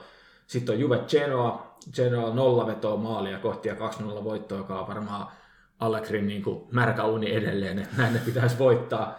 Tämä oli joulukuun viides päivä ja sitten äh, Kiesa, äh, anteeksi, Chelsea, Juve 0-1 ja molemmilla yksi maali maalia kohti, veto maalia kohti ja 0-1 voitto ja aikamoinen vääntö kaiken kaikkiaan. Toinen allekin päivä on. Niin, vaikea valita kumpi näistä on sitten parempi vaihtoehto. tota, niin se oli silloin syyskuun lopussa se ensimmäinen Chelsea vastaan pelattu peli. Ja tässä on mun mielestä top 5, että ei muuta kuin antaa palaa, mikä on omat fiilikset. Mä voin ottaa tuolta ensimmäisenä tämän tämmöisen katsojakarkin. Tota, Rooma Juve. Ja ihan tommonen tämmöisen niin kuin fani-katsojan märkäuni sitten puolesta, että Allegri on kyllä... Siis neutraalin katsojan. Ihan minkä tahansa katsojan, siis... No jos ei puhun. kannata kumpaakaan jengiä, niin toi oli varmaan viihdyttävä peli tällä kaudella.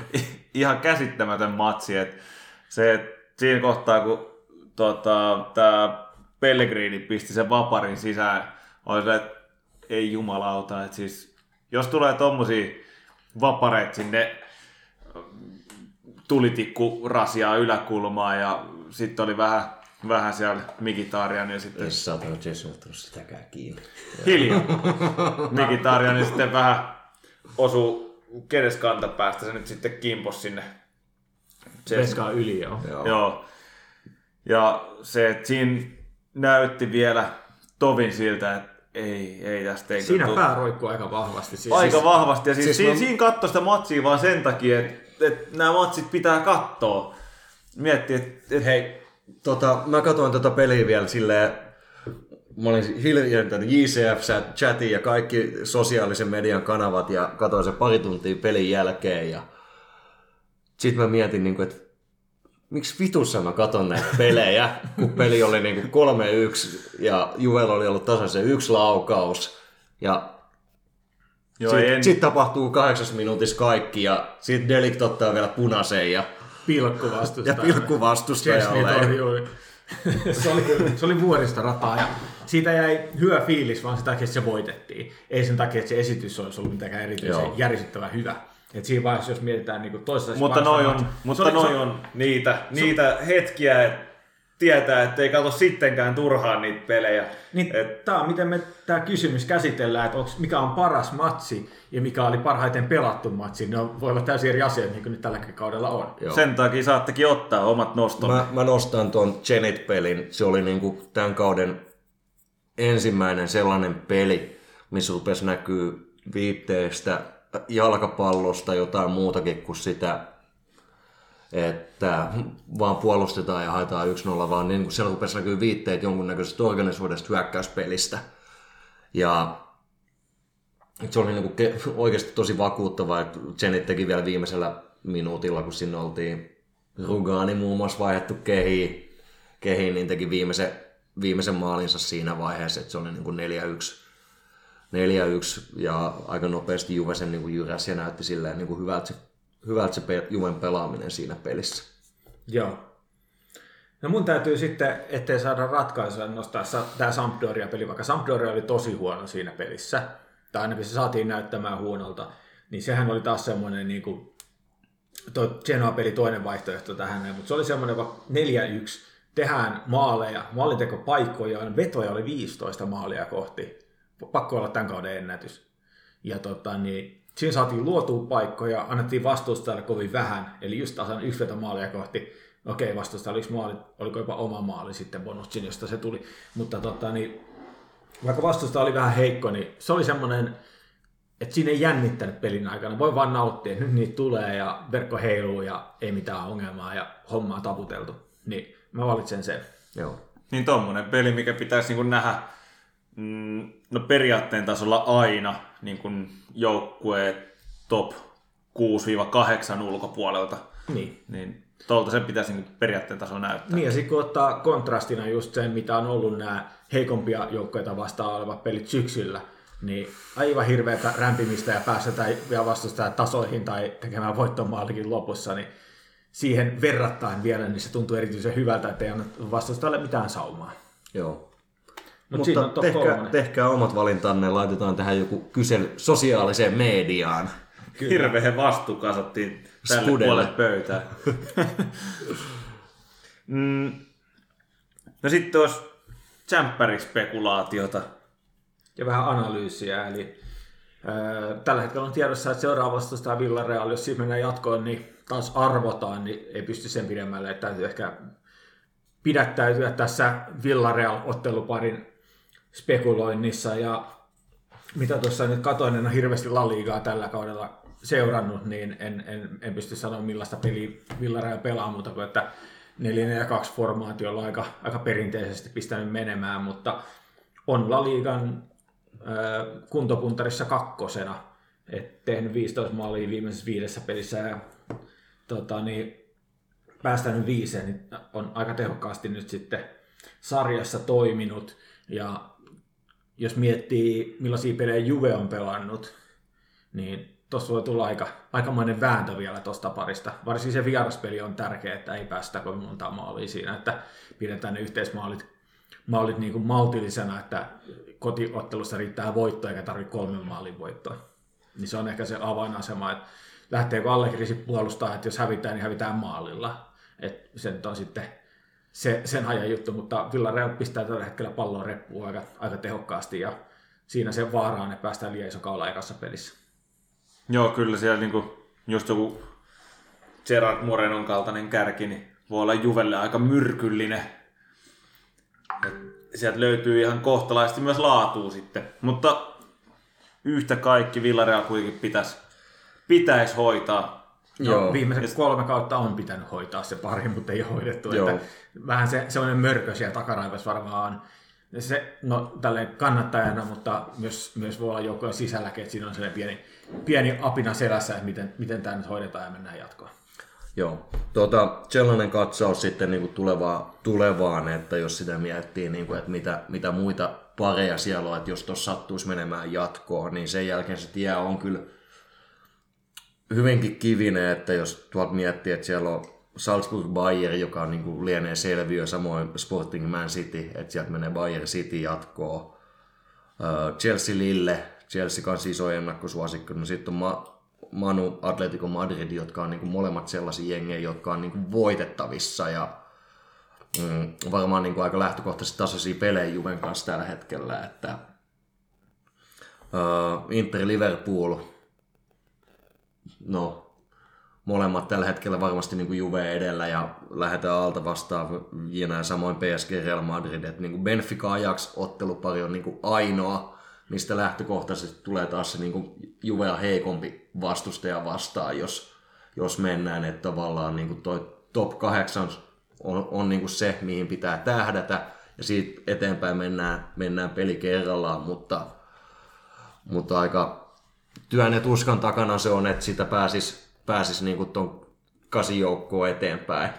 Joo, ja jos katsoo tuostakin heikoimmasta otteluparista, niin tuo Ajaxhan on ollut aikamoisessa vireessä koko ajan. Tsemppärissä tietysti tehnyt paljon, mutta jos katsoo sarjassa 20 peliä, 61 tehtyä, 5 päästettyä, että ne on aika kovassa iskussa myöskin, ja kaikki varmaan muistaa se kolmen vuoden takaisin, että niille, niille sitten pudottiin. Niin, Niin, ja se, tämä on vähän sama tilanne, että silloinkin Ajaxilla oli niin tosi hyvä jengi, ja Juve lähti ennakkosuosikkona niin kuin seuran statuksen vuoksi, ei sen vuoksi, että miten, minkälaista jalkapalloa siinä, takia, siinä niin. niin kuin pelattiin, vaan et, et niin kuin, kyllä se kahdeksan joukkoa, jos mennään, niin sit oma veikkaus, että siihen se päättyy, mutta, mutta toki Allegri on niin kuin osoittanut sen, että kun mennään niin kuin pienten marginaalien peliin Allegrin alaisuudessa, niin sitten tavallaan ne riskit vedetään minimiin ja yritetään niin kuin sitä kautta, että se maali odottama on pieni, niin että sitten se kääntyy niin kuin Juvelle,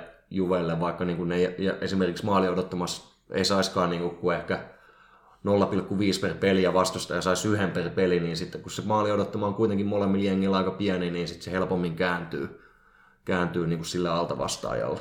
Niin, ei lähdetä, ei lähdetä korostamaan niitä omia vahvuuksia, vaan että syödään ne kaveri syömähampaat pois. Niin. Joo, ja sitten kun se menee tuon pienten tilan marginaalipeleihin, että siellä on pieni määrä maalipaikkaa molemmilla, niin missä tiedetään, onko tämä Vlahovic voisi olla se ratkaiseva tekijä, joka kääntää sen Juvelle. Ainakin näen siinä enemmän mahdollisuuksia kuin että Murata tai Kean kääntää sen Juvelle. Joo. Joo. No, Hyvin mutta... nähty. Ei tarvi olla niinku näkijä tuohon näkemykseen. Joo, voi laittaa tota, niin, tarotkortin kohta jakoon. mutta joo. Käydäänkö vielä? Ihan mielenkiintoinen, joo, tämmöinen niin ikään kuulija aihe, eli uh, muualle pelaavien. Edelleen sama henkilö Joonaksen, Joonaksen kysymyksiä. Joo, Joonas K. painaa nyt sitten koko kauden verran kyssäreitä. ja mutta... podcasti. Hyvä Joonas. Tota, se on heti joltain muulta pois. Mutta katsaus muualla pelaavien sopimuspelaajien tilanteeseen. Joo, ja lähestyttiin tätä niin, että nostettiin siellä kolme pelaajaa, jotka on ehkä meidän mielestä ne mielenkiintoisimmat nimet. Eli Rovella, Fagioli ja Drakusin on nostettu kolmantena. Toki Drakusinille ehkä tällä hetkellä on käyttöä, kun miettii tätä meidän topparitilannetta, niin voi siitä lähteä. Eli on, on, on pelannut kuitenkin enemmän kuin istunut penkillä Sampdoriassa. Sopimustilanne on vuoden 2025 kesään asti, eli kohtuu pitkä, niin veikkaisin, että ensi kaudenkin pelaa sitten vielä lainassa, että sitten mikä tilanne on, että onko Delikti lähtemässä tai... Niin, ja siitä mikä... on ollut huhe, huhuja, että tota, Kiello saattaisi lopettaa tähän kauteen, vaikka teki kahden vuoden pahvi, jos Italia ei pääse kisoihin. Mm, kyllä, että siellä on se Portugali vääntö vielä Italialla käynnissä, että siitä jos tulee putoaminen, niin saattaa Ja sen jälkeen on vielä toinen, toinen peli, joka tulee, voittajalle tulee vielä yksi peli sen jälkeen, että pelkkä Portugalin voittaminen ei riitä. Joo, joo, kyllä niin päin, joo. Että tota, niin Dragusini on, on, vielä pitkästi sopparissa kiinni ja, tai monta vuotta jäljellä siinä ja ei olla varmaan päästämässä pois, että ehkä enemmän menee sitten lainalle jonnekin muualle. Äh, jos katsotaan näitä kahta muuta pelaajaa, niin Fagioli pelaa Cremoneseessa Serie Btä. Pari kuukautta pelannut niin hyvin, että on jopa kutsuttu Italian maajoukkueeseen, mikä on Serie Bstä aika kova, kova temppu, mutta ehkä siinä katsotaan sitä, ja, tai maajoukkueen rinkiin sanotaan näin niin. nyt pelejä, että on kutsuttu sinne, sinne just, just nyt tauon aikana olevaan, olevaan sessioon, jossa ei pelata. Ja tota, niin, lupaava pelaaja, antanut hyviä näyttöjä tuo b ja Cremonese on tosiaan noussut kahinoissa mukana ja sopimus on vuoden 2023 kesään asti, että, että, että voi olla, että kesällä saa jopa jatkopahvinkin. Tai... Ja pitäisi tehdä, pitäisi tehdä jatkopahvi kesällä, koska vaikka sillä lätkästäisi niin kuin vaikka, no tällä hetkellä ei ihan hirveästi varmaankaan tienaa, en nyt tiedä mikä, mikä sitten sopimuksen arvo on, mutta todennäköisesti vetää jollain junnarisopimuksella muutamasta tuhatta vuodessa, mutta vaikka sille löysi puolitoista miljoonaa kaudessa, niin se menisi edelleen seriaa keskikastin seuroihin niin kuin pystyttäisiin myydä. Tai lainaa. Tai lainata. Kyllä. Ja sitten on Rovella Genoassa. Pelasi hyvän määrän minuutteja, kunnes loukkaantui sitten joulukuun alkupuolella ja ollut siitä asti pois, että ei oikein Katoin, että oli tammikuussa yhden puolen ajan pelannut, mutta sen jälkeen taas penkillä ja muualla, että ei varmaan ihan täydessä iskussa vielä. Ja hänellä on sopimusta sitten 24 kesään asti, eli se pari vuotta, kaksi puoli vuotta vielä sopparin jäljellä. Ja siinä on pelaaja, jota huhtii, että tammikuussa kutsuttaisiin jopa takaisin Juveen. Että tota, niin sen verran hyvin antanut seriaassa näyttöjä kuitenkin. Joo. Et, et, tota, en tiedä sitten, riippuu varmaan myös näistä hankinnoista, että halutaanko hankkia keskentällä pelaajia vaan hakea, hakea sitten, että Romellalle voisi olla joku tämmöinen penkkipelaajan paikka, että pääsee mm, väliin näyt- niin, pääsee näyttämään, mutta, mutta siinä on myös vähän sama, että, että, että kun pääsee näyttämään, niin pitäisi ne näytön paikat antaa oikeasti, tai muuten, muuten varmaan lähtee liuskaan. Joo, että näen Rovellan tilanteen jollain tapaa samanlaisena kuin Pellegrinillä on ollut tuossa parina kesänä, että, että hankittiin kuitenkin niin kuin näyttöihin nähden suhteessa kohtuu isolla rahalla, että Rovellastakin maksettiin. Toki se on näitä siirtoja, joissa näyttä, on sitten tehty vaihtokauppoja ja muuta ja saatu niin kuin näyttää siirtosumma todennäköisesti isommalta kuin se oikeasti onkaan. Mutta, mutta tota, tulee kuitenkin silleen niin kuin suht isoin odotuksin. Ja, ja tota, sitten se voi olla kuitenkin se seuraavan stepin ottaminen aika, aika iso, iso homma, että 20 miljoonaahan siitä Rovellasta noin maksettiin. Niin... Joo, mutta on, on myös nuori pelaaja, piti on. oikein varmistaa, niin joulukuussa 20, 2001 syntynyt, että just 20 täyttänyt, niin se ei ole vielä, vielä antanut parhaita näyttöjä varmastikaan. Et siinä, on, siinä on potentiaalia, mutta saako sitten se Ja potentiaalistahan siinä on maksettukin tällä Kyllä. hetkellä. Kyllä, niin. ja mun mielestä on haihattelua, että Rovella tällä hetkellä parantaisi Juventuksen keskikenttää. Niin keskikenttää se... silleen, niin kuin, että se, se to, toisi tuohon noin niin kuin isompaa, isompaa parannusta, että mun mielestä tämä kaus on parempi mennä näillä. Ja sitten jos kes, kesällä pystytään niin kuin ulostamaan ainakin, ainakin Rabio ja Ramsey ja mahdollisesti Bentancur ja Artur ja McKennie, niin tai tiedätkö edes vaikka niinku kolme pelaajaa tuosta viisikosta, koska, mm, olisi, koska kaikki, hyvä. kaikki noi on sellaisia pelaajia, että ne voidaan myydä. Niin jos sieltä lähtee kolmesta neljään pelaajaa noista, niin sitten siellä on niinku ihan hyvinkin rosterissa tilaa Rovella tai Fajolin kaltaisille pelaajille. Ja niillä on kesällä niinku aito mahdollisuus ottaa, ottaa niinku näytön paikkoja tuossa. Eli paljon, paljon riippuu siitä, mikä on joukkueen taktiikka, että lähdetäänkö homma sen nimipelaaja tilalle vai, vai katsotaanko, että löytyykö tuolta, tuolta vähän alempaa noiden kyseisten herrojen takaa sitten nousevia tähtiä? No todennäköisesti sinne tulee joka tapauksessa, että jos vaikka kolme pelaajaa lähtee, niin sitten kaksi hankintaa ainakin. että Juventus ei ole kuitenkaan mikään kasvattaja seura lähtökohtaisesti.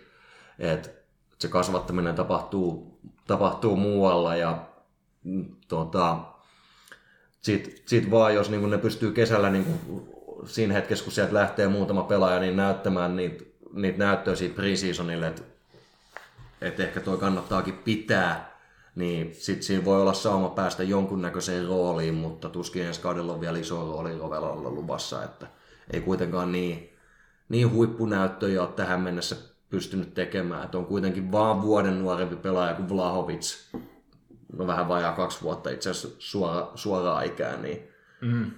mutta paljon, näin. paljon riippuu myös, että on ollut juttuja, ei ole mitään virallista, mutta että FIFA saattaisi näitä lainasääntöjä ensi kesänä ruuvata niin, että saisi olla kolme lainaa kahden seuran välillä ja sitten toi sisään ja ulos tulevien lainapelaajien määrä rajoitettaisiin niin, että se olisi olisi ensi kaudella kahdeksan ja siitä sitten yksi alaspäin, niin että 24-25 kaudella saisi enää, enää kuusi lainapelaajaa, joko, joka on lainassa muualla tai lainassa sitten itse joukkueessa.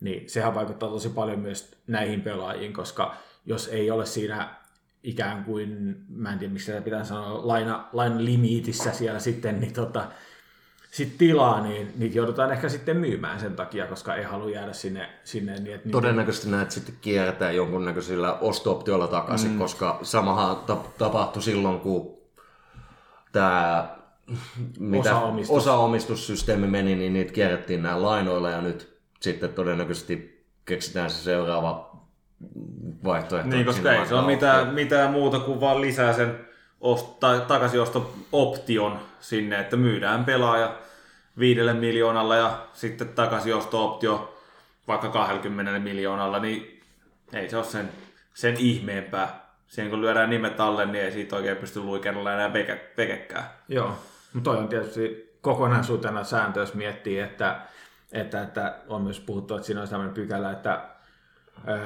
laina, lainajakso saisi olla korkeintaan vuoden, niin se vähentää näiden isojen seurojen kokonaisomistamien pelaajien määrää aika paljonkin ja rajoittaa mm. sitten, miten niitä voidaan käyttää, niin se nyt on yksi, yksi tekijä, tulee tämmöinen sääntömuutos nykytilanteessa, että ei voida pitää iso, iso lainapelaajan rosteria sitten yllä, niin vaikuttaa toki se on niin vaan vuoden kerrallaan, että, että sitten voidaan, voidaan lainata sama pelaaja vuosi Uudelleen. kerrallaan uudestaan ja uudestaan.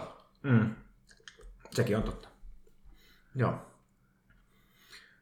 Oliko meillä muita aiheita? Meidän kuulija, kuuntelijakysymykset on nyt käsitelty ja omatkin, omatkin hommat taisi aika pitkälti olla siinä, niin Joo, Pistääkö me tää pakettiin? kuulijakysymykset nimenomaan tähän podcastiin valikoidut. Joo, Kuulijakysymykset on otettu, että tänne jäi iso nippu hyviä Reserviin. kysymyksiä, jota, jota käsitellään sitten myöhemmissä podcasteissa, kun ihan kaikkea ei pysty samaan jaksoon mahduttamaan, niin tota, saa, saa nähdä, että onko sitten se heti seuraavassa vai sitä seuraavassa. Voi olla, että keväällä käsitellään enemmän noita ensi kauden juttuja sitten, mutta Joo, ja voi olla tuossa niinku pikkuhiljaa poimitaan joitakin, että tuolla muun muassa Deadliftistä kyselty, niin se, sitä varmasti käydään jo ennen, ennen kesän siirtoikkunaa läpi. Ja, Joo, ja totta kai saa aloittaa lisäkysymyksiä. että Nämä nyt oli mitä pistettiin viikolla kyselyyn, niin tuli aika nopeastikin iso, iso kasa kysymyksiä, mutta ei missään nimessä haluta rajoittaa siihen, että ei muuta kuin kysymykset eetteriin ja me käsitellään ne, jos katsotaan hyviksi. käsitellään joka tapauksessa, mutta no, mites Demiral? ot- otetaan podcastiin, jos, jos nähdään tarpeelliseksi. Yes, mutta tämä on varmaan tällä purkissa ja öö, Innolla Vlahovitsin näyttöjä odotellessa. se on Nyt- tuossa helmikuun alussa on sitten Veronaa vastaan kotipeli, jossa sitten Vlahovic pääsee todennäköisesti Vaihtopenkiltä sisään. Pääsee todennäköisesti antamaan ensimmäiset minuutit Juessa. Kattoo vaihtopenkiltä, kun Moratta vaihtuu Keaniin ja miettii, että mitä helvettiä mä oon mennyt tekemään. no, kaikki Esa voi sieltä Jakutsista lähettää viestiä, että näin se oli mullakin. Tuu tänne. No joo, mutta Hei, kiitos kiitos. Kiitos. sekä kuulijoille että teille.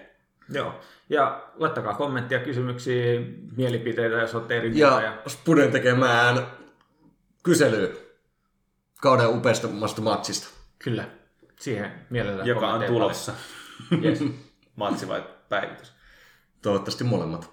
Yes. Kiitti. Kiitos. Kiitos.